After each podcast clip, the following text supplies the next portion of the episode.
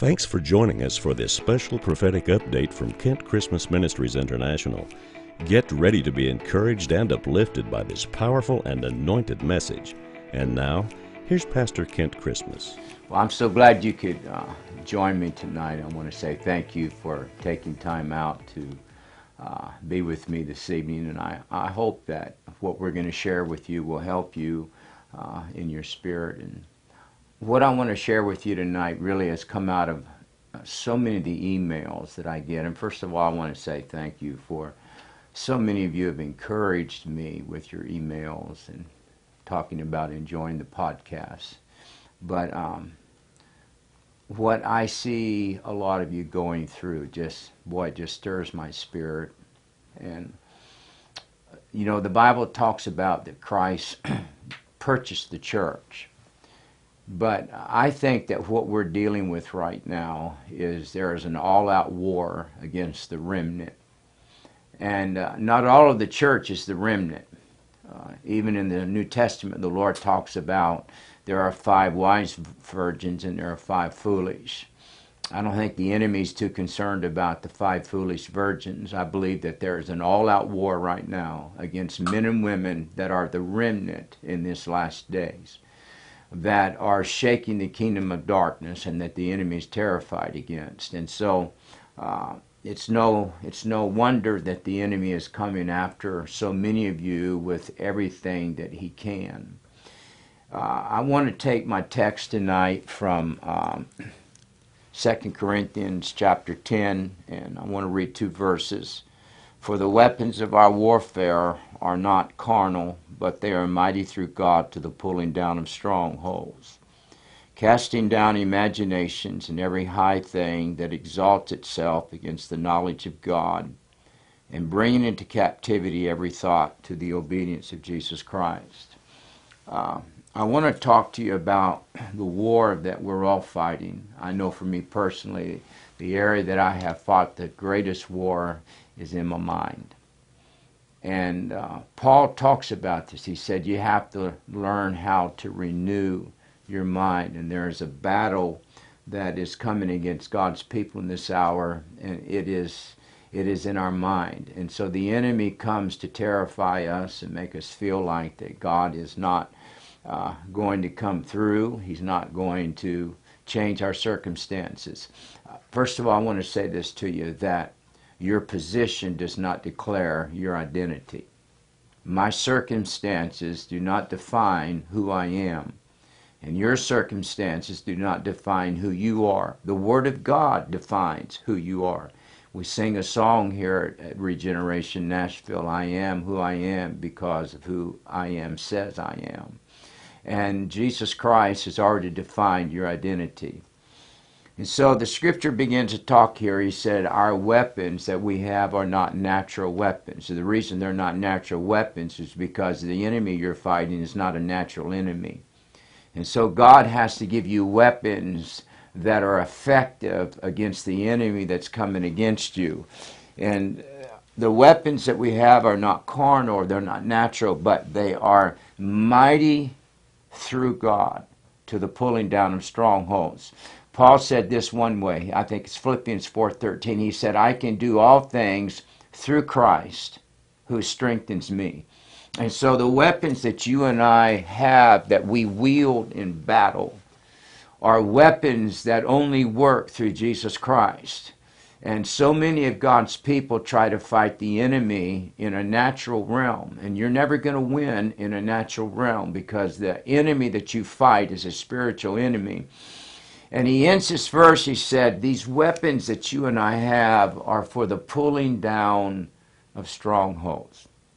And then he segues way into the next verse, and he, uh, one of the things that he talks about, he said that we are casting down imaginations and every high thing. Uh, I, I think that verse talks about to some degree that what you and I are fighting, the high thing, the knowledge, is right up here if you can have peace in your mind, then the enemy is going to be defeated.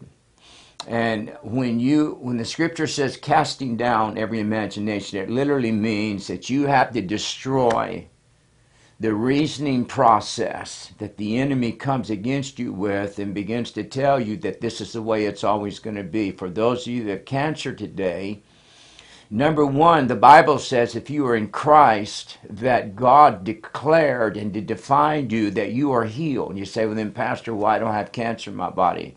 Because there is an illegal enemy that has trespassed into your body. But God has already declared that it is your, His will for you to be healed.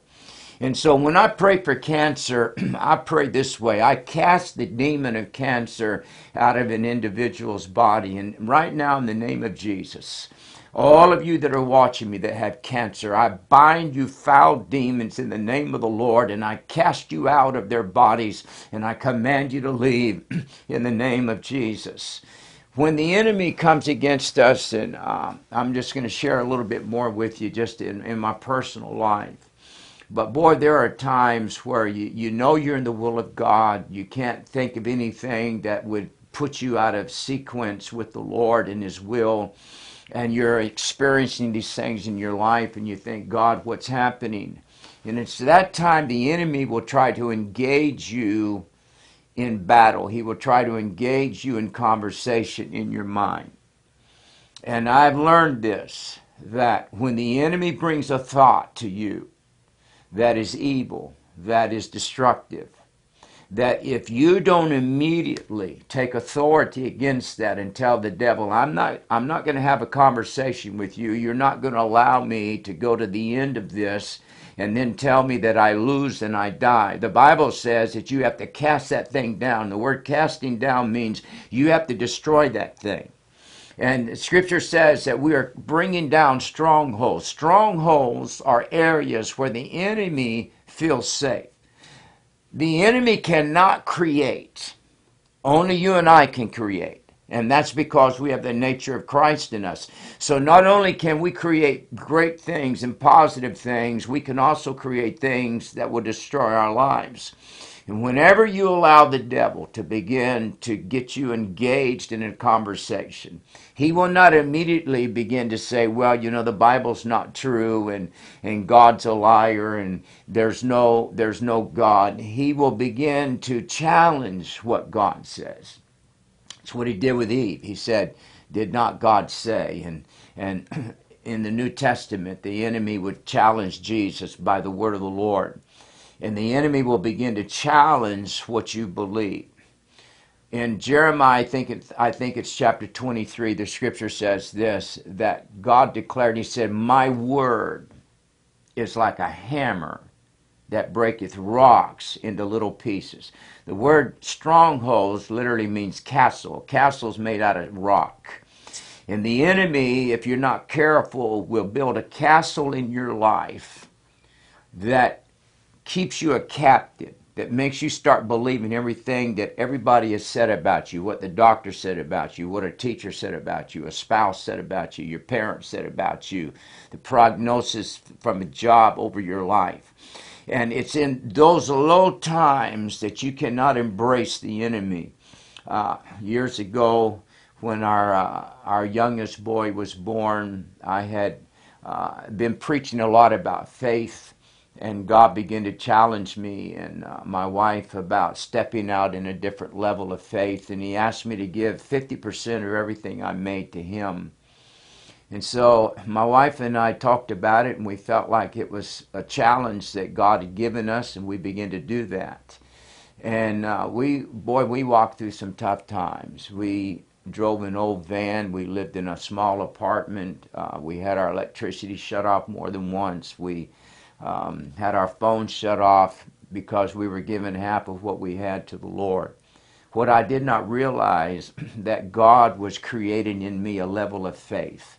Jude says this that when we pray in the Holy Ghost, that we are building ourselves up, not our faith, but we're building ourselves up on our most holy faith.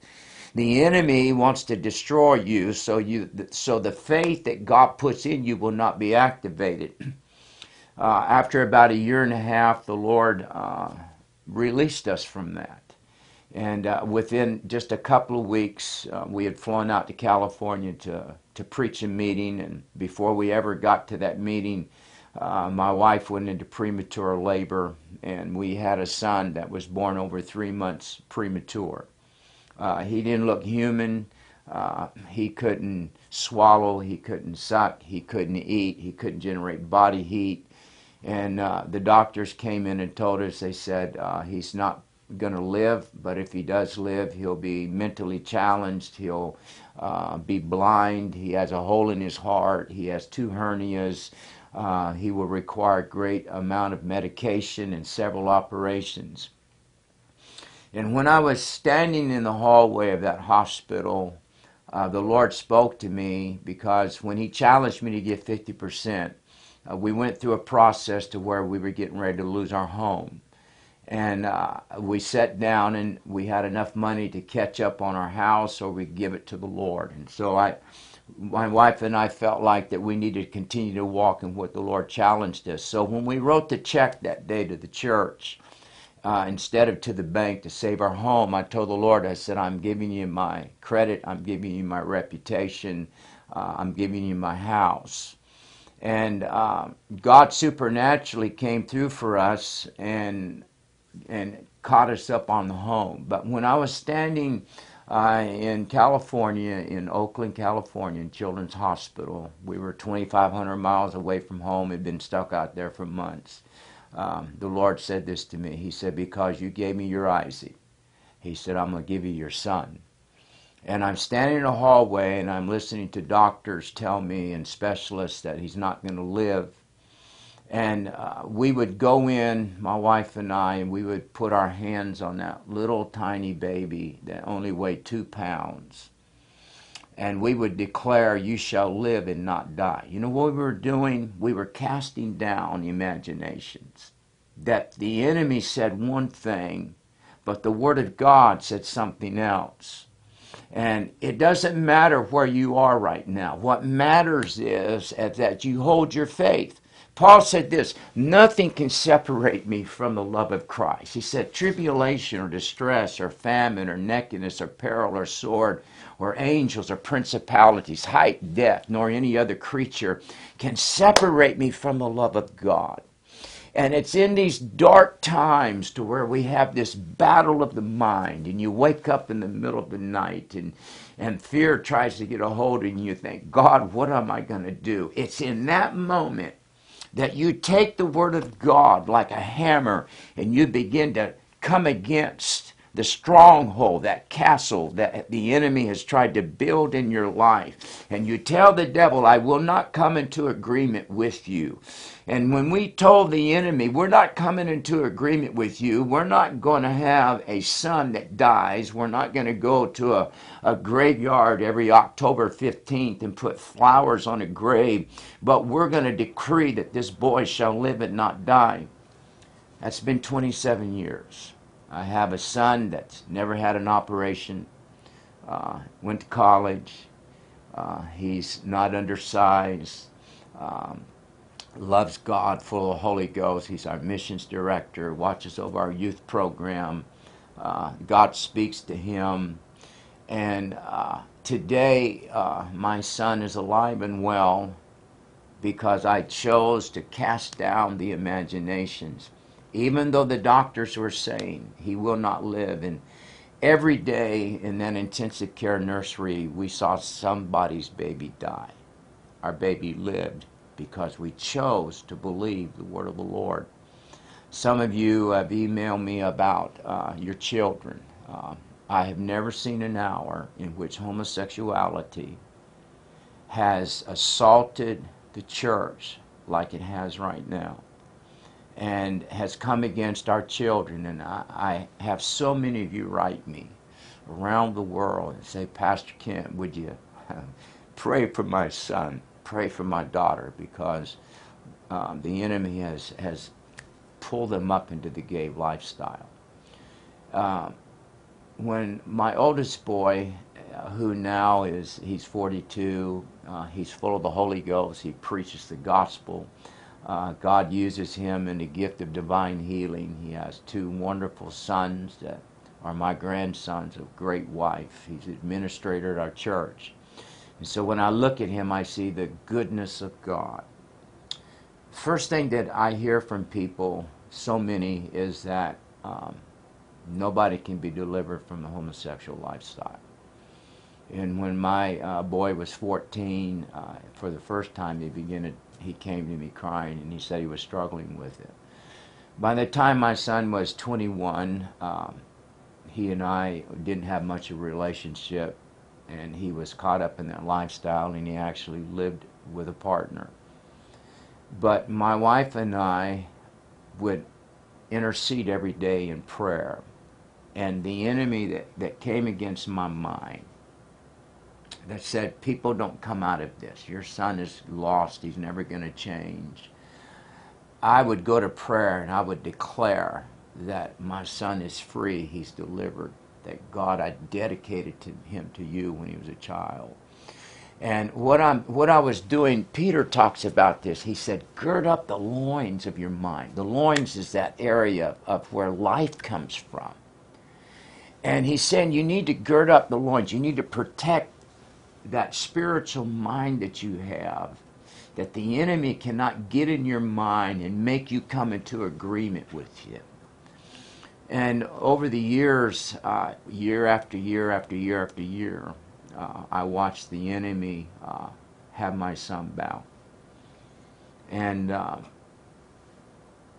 14 years, uh, my son was in that lifestyle. And one night he called me, which was unusual, and he said, Dad, he said, uh, I need you to pray for me. He said, something's happening to me, and then he hung up. And so I, I looked at my wife, said, I don't know what's going on, but let's pray. And it wasn't long after that he called back again. He said, Dad, he said, the Holy Ghost came down to my apartment when I was getting ready to go party at one of the large gay clubs here in Nashville. And he said, the Holy Spirit showed up in my house and said, Because of the prayers that have gone over you, I'm setting you free. That night, even though everybody says that you can't get free from it, that night, God set my oldest boy free, and he's never, ever again been bound by it. There's not even a residue of it. You don't look at him and think, well, that's his weakness. No, it's all gone. Why? Because I chose to cast down the imagination that that when I would see him with, with, with his partner in a restaurant or something, the enemy says, see, you lost. I would say, no, God's going to do this. And some of you right now, your, your businesses are failing. Um, your, the doctor's giving you horrible reports. Um, and financially, some of you are struggling, your marriages are in trouble. Uh, don't let the enemy make you accept that narrative. He's a liar. And if you're a child of God, it doesn't matter where you are right now in your circumstances. What matters is, is that you choose by the power of the Holy Ghost that you declare life and if you have cancer in your body, that listen, that's a demon spirit that is trespassing. And you begin get, get up in your prayer time, walk through the house, and begin to declare the word of the Lord. What are you doing when you begin to declare Scripture? You are declaring that you have a hammer in your hand and that you are smashing, hallelujah, these strongholds, these castles that the enemy's tried to build in your mind because the moment that you come into agreement with the enemy, see, it takes two to bring life. Nobody can make life by themselves. It doesn't matter what the devil says, as long as you don't come into agreement with him, there can be no life. But the enemy will try to get you to repeat verbally, and even in your mind through your thinking process, he will try to get you to repeat what he has said. Don't do that. Because the moment that you do, I and listen. I, am preaching to the choir here because I went through this for years in my life, and I would allow the enemy to just curse me with my own mouth because I had had such struggles. And um, when when I was at the lowest point in my life here in this city, Nashville, I wound up homeless, and uh, wound up sleeping in my car. And you know, the enemy had built such a stronghold that there was no answer. I would never have any success. But somewhere, something happened in my spirit. And you know what? Today, in the same city that I was homeless, I'm now pastor a church of several hundred people. I'm not homeless anymore. Why? Because regardless of what my circumstances said, I cast down that imagination. I brought every thought that's how he, he says, bringing every thought into captivity. You know what that means? That means that when the devil starts lying to you and starts saying you're a failure and you're a loser and nothing's ever going to change and it's just going to get worse and you're going to be stuck in this place your whole life and God doesn't care about you and everybody else is blessed. No, that's where you reach out by the power of the Holy Ghost, that mighty weapon of faith, and you lay hold on that enemy and you bring him into captivity. And now, instead of the devil having your mind in captivity, you now have the enemy's mind and his intentions in captivity. And you bind them by the power of the Holy Ghost. And so I want to encourage you tonight that declare life. Declare life. I know so many of you have been triumphant, and uh, don't forget what God's done in the past.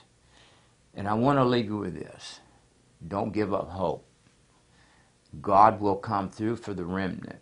And if the devil hates you, it means God loves you. And it means that you're a threat to the kingdom of darkness. So I release the Spirit of God over you tonight. I pray that this word will get way down in your spirit God will encourage you today, uh, the hour that you live. Know this, that God is on your side. I'll see you Sunday. God bless you. For more information about Kent Christmas Ministries International or Regeneration Nashville, go to kentchristmas.org or regenerationnashville.org. And for the latest updates or videos, follow us on Facebook and subscribe to us on YouTube. God bless you.